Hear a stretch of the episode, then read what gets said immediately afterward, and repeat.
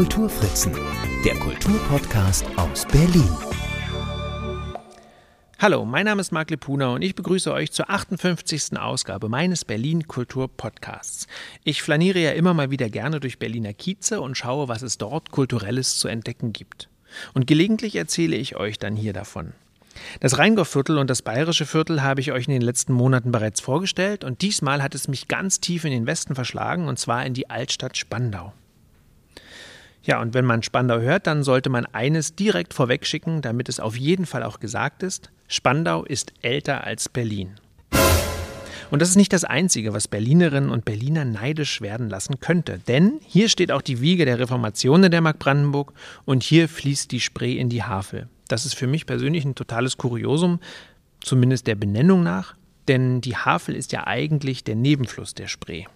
Naja, auf jeden Fall gibt es auch sonst einiges zu entdecken, vor allem architektonisch. Fachwerkbauten, barocke Bürgerhäuser und die vielleicht abgefahrensten U-Bahn-Stationen des Berliner Streckennetzes. Doch beginnen wir historisch nochmal ganz von vorne. Das Gründungsdatum von Spandau liegt im Ungewissen. Die älteste erhaltene urkundliche Erwähnung findet sich auf einer im Jahr 1197 vom brandenburgischen Markgrafen Otto II. unterzeichneten Urkunde, in der er einen Everardus Advocatus in Spandove erwähnt. Gemeint ist hier mutmaßlich die askanische Burg nördlich der heutigen Altstadt, die dendrochronologisch, also aufgrund der Analyse von Jahresringen bei in der Burg verbautem Holz, für eben dieses Jahr nachgewiesen ist. Erst eine Urkunde aus dem Jahr 1232 bezieht sich dann auf die Stadt, die sich aus einer Siedlung neben der Burg entwickelte. Und selbst dieser Nachweis, also 1232, ist fünf Jahre älter als das Dokument, auf das Berlin sich beziehen kann, wenn es seine Jubiläen feiert, obwohl streng genommen 1237 nur Köln erwähnt wird, die andere Hälfte der Doppelstadt an der Spree. Berlin taucht als Wort nämlich erst in einer Urkunde aus dem Jahr 1244 auf. Kurzum, Einige beharren nichtsdestotrotz darauf, dass Berlin älter als Spandau sei, denn nicht nur das Gründungsdatum von Spandau, sondern auch das von Berlin liegt natürlich im Ungewissen. Die erhaltenen Dokumente wurden jedoch zum Maß der Dinge und da hat Spandau nun mal einfach die älteren Rechte. Die Spandauer Altstadt entstand auf einer Insel und zwar, ich hatte es bereits erwähnt, an jener Stelle, wo die Spree in die Havel mündet. Das älteste Siedlungsgebiet befand sich wiederum auf einer kleineren Insel, nördlich der Altstadt, Benitz genannt. Die trennte über viele Jahrhunderte ein Wasserarm von der Altstadt, bis er 1912 zugeschüttet und mit der Straße am Juliusturm überbaut wurde. Hier auf der einstigen Insel Benitz findet man noch 57 Meter der 1319 errichteten sechs Meter hohen Stadtmauer und nur wenige Meter davon entfernt am Möllentordamm I das älteste erhaltene Fachwerkhaus Berlins, erbaut im Jahr 1694. Von hier aus gelangt man direkt in eine der vielleicht romantischsten Straßen Berlins, den Kolk. Urige Fachwerkhäuser aus dem frühen 18. Jahrhundert sieht man hier, aber auch die mit floralen Ornamenten verzierte Fassade einer Mietskaserne aus der Gründerzeit. In Sichtweite entdeckt man noch ein leuchtend weißes, spätbarockes Haus mit abgerundeten Ecken und dem für diesen Baustil charakteristischen Walmdach. Außerdem eine neoromanische Kirche, die Marienkirche des Schinkelschülers August Soller. Nach der St. Hedwigskathedrale ist sie 1847 erbaut, die zweitälteste römisch-katholische Kirche im Großraum Berlin. Äußerst sehenswert ist der vor gut 20 Jahren aufwendig sanierte, farbenfrohe Innenraum mit seiner dunkelblauen Kassettendecke und dem sternenverzierten Gewölbe des Altarraums. Ja, und was sich am Benitz architektonisch zeigt, ist exemplarisch für die gesamte Spandauer Altstadt. Sie ist ein wildes Konglomerat aus Fachwerkbauten, barocken Bürgerhäusern, Mietskasernen der Jahrhundertwende und, bedingt durch großflächige Zerstörungen im Zweiten Weltkrieg, Modellbauten der Nachkriegsmoderne sowie Wohnhäusern, die bis heute in Baulücken hochgezogen werden. Deutlich sichtbar wird dieser wilde Mix am Markt, dem geografischen Mittelpunkt der Altstadt. Hier sieht man Wohn- und Geschäftshäuser aus dem 19. Jahrhundert, wie das Haus der Unternehmensfamilie Brose, an dessen Fassade viermal täglich ein Glockenspiel erklingt.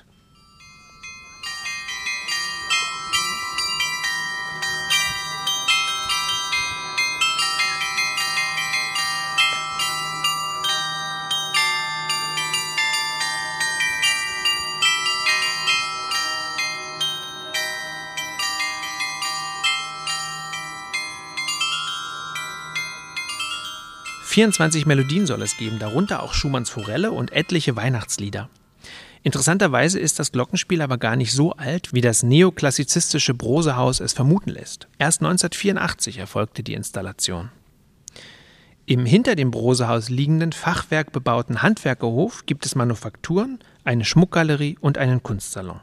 Und direkt rechts neben dem Brosehaus reckt sich ein schmales, 1912 errichtetes Gebäude mit Art Deco-Anmutung in die Höhe. Direkt daneben wiederum entstand 1927 ein Kaufhaus der Familie Sternberg mit einer für die 1920er Jahre typischen Kaufhausfassade. Heute unterhält die Berliner Sparkasse hier eine Filiale. Am Markt 5 und 6 bis 8 stehen zwei mustergültige Warenhäuser der 1950er Jahre, die, wie auch die bereits erwähnten Gebäude, als Baudenkmal deklariert sind. Am Markt 1 wurde 1930 von Richard Ermisch und Adolf Steil ein der neuen Sachlichkeit verpflichtetes Büro- und Geschäftshaus für die Spandauer Bank entworfen. Diesem Gebäude musste der alte klassizistische Rathausbau weichen, der bereits 1913 ausgedient hatte, als ein von Heinrich Reinhardt und Georg Süßengut entworfenes neues Rathaus am südlichen Zipfel der Altstadt seiner Bestimmung übergeben wurde. Das repräsentative Verwaltungsgebäude mit seiner sage und schreibe 116 Meter langen Fassade entsprach weitaus mehr dem Selbstbewusstsein der ehemaligen Festungsstadt als der kleine, vergleichsweise popelige Vorgängerbau am Markt. Zusammen mit dem 1890 eröffneten kaiserlichen Hauptpostamt und dem 20 Jahre jüngeren Paketamt, in denen heute die Volkshochschule und die Stadtbibliothek ihren Sitz haben, flankiert das Rathaus bis heute sehr eindrucksvoll den Weg in die Altstadt. Mit seinem 80 Meter hohen Turm ist es eine weithin sichtbare Landmarke, die in einer Luftlinie mit den beiden anderen herausragenden Spandauer Türmen liegt, dem der Nikolaikirche im Herzen der Altstadt und dem 30 Meter hohen Juliusturm an der Zitadelle nördlich des Benitz. Wunderbar nachvollziehen lässt sich diese schnurgerade Linie an dem bronzenen Blindentastmodell, das 2017 vor dem gotischen Haus aufgestellt wurde. Ja, und das gotische Haus, das steht in der Breitenstraße 32 und ist das älteste erhaltene Bürgerhaus Berlins. Sein Kernbau wurde bereits im 15. Jahrhundert errichtet, um 1800 erhielt es eine klassizistische Fassade. Im Zuge der Sanierung wurde ein Teil des Mauerwerks wieder freigelegt und das ist ein Anblick, der, wie ich finde, für Irritationen sorgt, zugleich aber auf die gegenwärtige Bestimmung des Gebäudes verweist. Als Dependance des Stadtgeschichtlichen Museums, das im Zeughaus der Zitadelle beheimatet ist, informiert es nämlich an authentischem Ort über die Alltagsgeschichte Spandaus. In dem spätgotischen Bau mit seinem faszinierenden Netzrippengewölbe wird darüber hinaus zeitgenössische Kunst in Wechselausstellungen gezeigt, ja, und auch die Touristinformation ist hier untergebracht. Der Gotik zuordnen lässt sich jedoch nicht nur das gotische Haus, sondern auch das vielleicht bedeutendste Bauwerk der Spandauer Altstadt, die Ende des 14. Jahrhunderts fertiggestellte St. Nikolaikirche mit ihrem 77 Meter hohen Turm. Bis zum Bau des Rathauses war es über Jahrhunderte das mit Abstand höchste Gebäude der Gegend.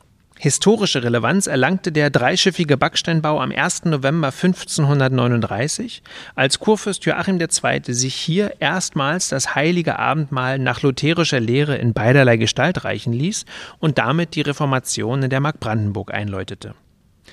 1889, zum 350. Jahrestag dieses Ereignisses, wurde ein von Erdmann Enke geschaffenes Bronzestandbild des Regenten vor dem Haupteingang der Kirche enthüllt und im 400. Jahr wurde der Platz rund um die Kirche in Reformationsplatz umbenannt. Im Haus Nummer 12 findet man mit Spandovia Sacra, also Heiliges Spandau, das reformationsgeschichtliche Museum der Kirche, das thematische Wechselausstellungen mit Exponaten aus eigenem Bestand präsentiert. Zwischen dem Museum und der Kirche steht auf der nördlichen Seite des Platzes das älteste Denkmal Spandaus, das im April 1816, am dritten Jahrestag der Befreiung der Stadt von französischen Truppen, eingeweiht wurde. Karl Friedrich Schinkels symbolhaftes, der Romantik verpflichtetes, aus Eisen gefertigtes Denkmal für die Gefallenen der Freiheitskriege zeigt zwölf Lanzen, die eine gezündete Granate tragen. Nur wenige Meter nördlich der Nikolaikirche befindet sich seit 1984 der U-Bahnhof Altstadt-Spandau. Der Architekt Rainer G. Rümmler, der in den 1960er bis 90er Jahren die Gestaltung der meisten neu erbauten U-Bahnhöfe verantwortete, gab der 14 Meter unter der Erde liegenden Station die Form einer dreischiffigen Halle und schuf damit eine optische Referenz an Spandaus bekanntestes Gotteshaus, die eben schon vorgestellte Nikolaikirche. An einen weiteren Sakralbau erinnern nur noch eine Gedenktafel und ein Mahnmal. 1895 wurde am Lindenufer 12 die nach Entwürfen des Architekturbüros Krämer und Wolfenstein errichtete Spandauer Vereinssynagoge eingeweiht.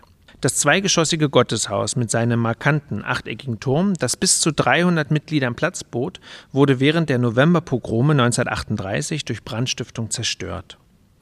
1989 realisierten Ruth Golan und Kai Zareh ein Denkmal, das in Form eines zersplitterten Würfels die Wucht der Zerstörung symbolisieren soll. Und vor einigen Jahren wurde dieses Denkmal noch durch eine ansteigende Backsteinmauer mit Namenssteinen ergänzt, die an Spandauerinnen und Spandauer mit jüdischer Herkunft erinnern, die Opfer des Naziregimes wurden. Flaniert man von hier aus das Lindenufer in südliche Richtung, entdeckt man, wo der Mühlgraben in die Havel fließt, einen flachen, kuriosen Backsteinbau. Das Batardot ist das Überbleibsel der alten Spandauer Wehranlage. Es wurde Mitte des 19. Jahrhunderts errichtet, als die gesamte Befestigung um die Altstadt herum erneuert wurde.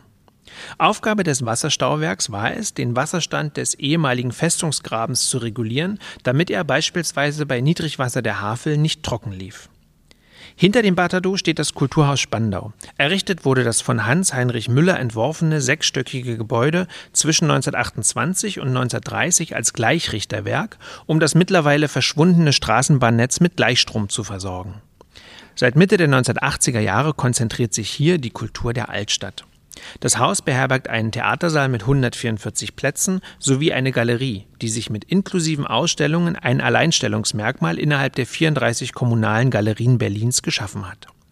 Auch ein Arthouse-Kino mit 81 Plätzen findet man im ehemaligen Umspannwerk. Aber dieses Kino im Kulturhaus ist nicht das einzige Filmtheater in der Altstadt. Im Erdgeschoss des Wohnhauses Havelstraße 20 eröffnete mit den Spandauer Lichtspielen 1911 ein typisches Ladenkino. Bis 1967 wurde es mehrfach vergrößert und mindestens ebenso oft umbenannt. Als Aladdin schloss es dann nach 56 Jahren und die Räumlichkeiten wurden als Supermarkt weitergenutzt. Die kulturelle Wiederbelebung erfolgte dann 1996 als Multiplex-Kino mit fünf Sälen. Seit 2005 ist es Teil des Cineplex-Verbunds. Die historische Außenfassade blieb beim Umbau erhalten. Aus den Fenstern der ersten Etage lächeln Hollywood-Stars der 50er und 60er Jahre zum Publikum hinunter. Sicherlich auch aus Freude, dass die ihnen nachfolgenden Generationen nach der Corona-bedingten Zwangspause der letzten Monate hier nun endlich wieder über die Leinwand flimmern dürfen.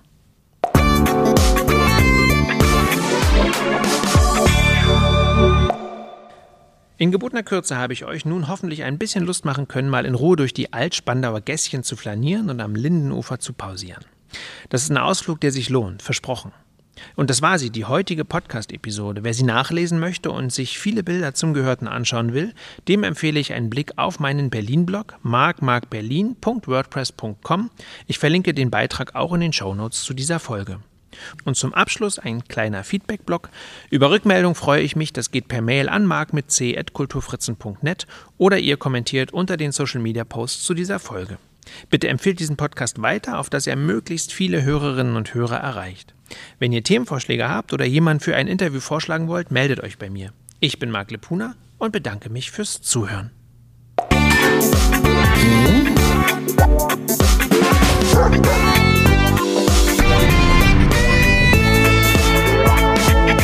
Die Kulturfritzen, der Kulturpodcast aus Berlin.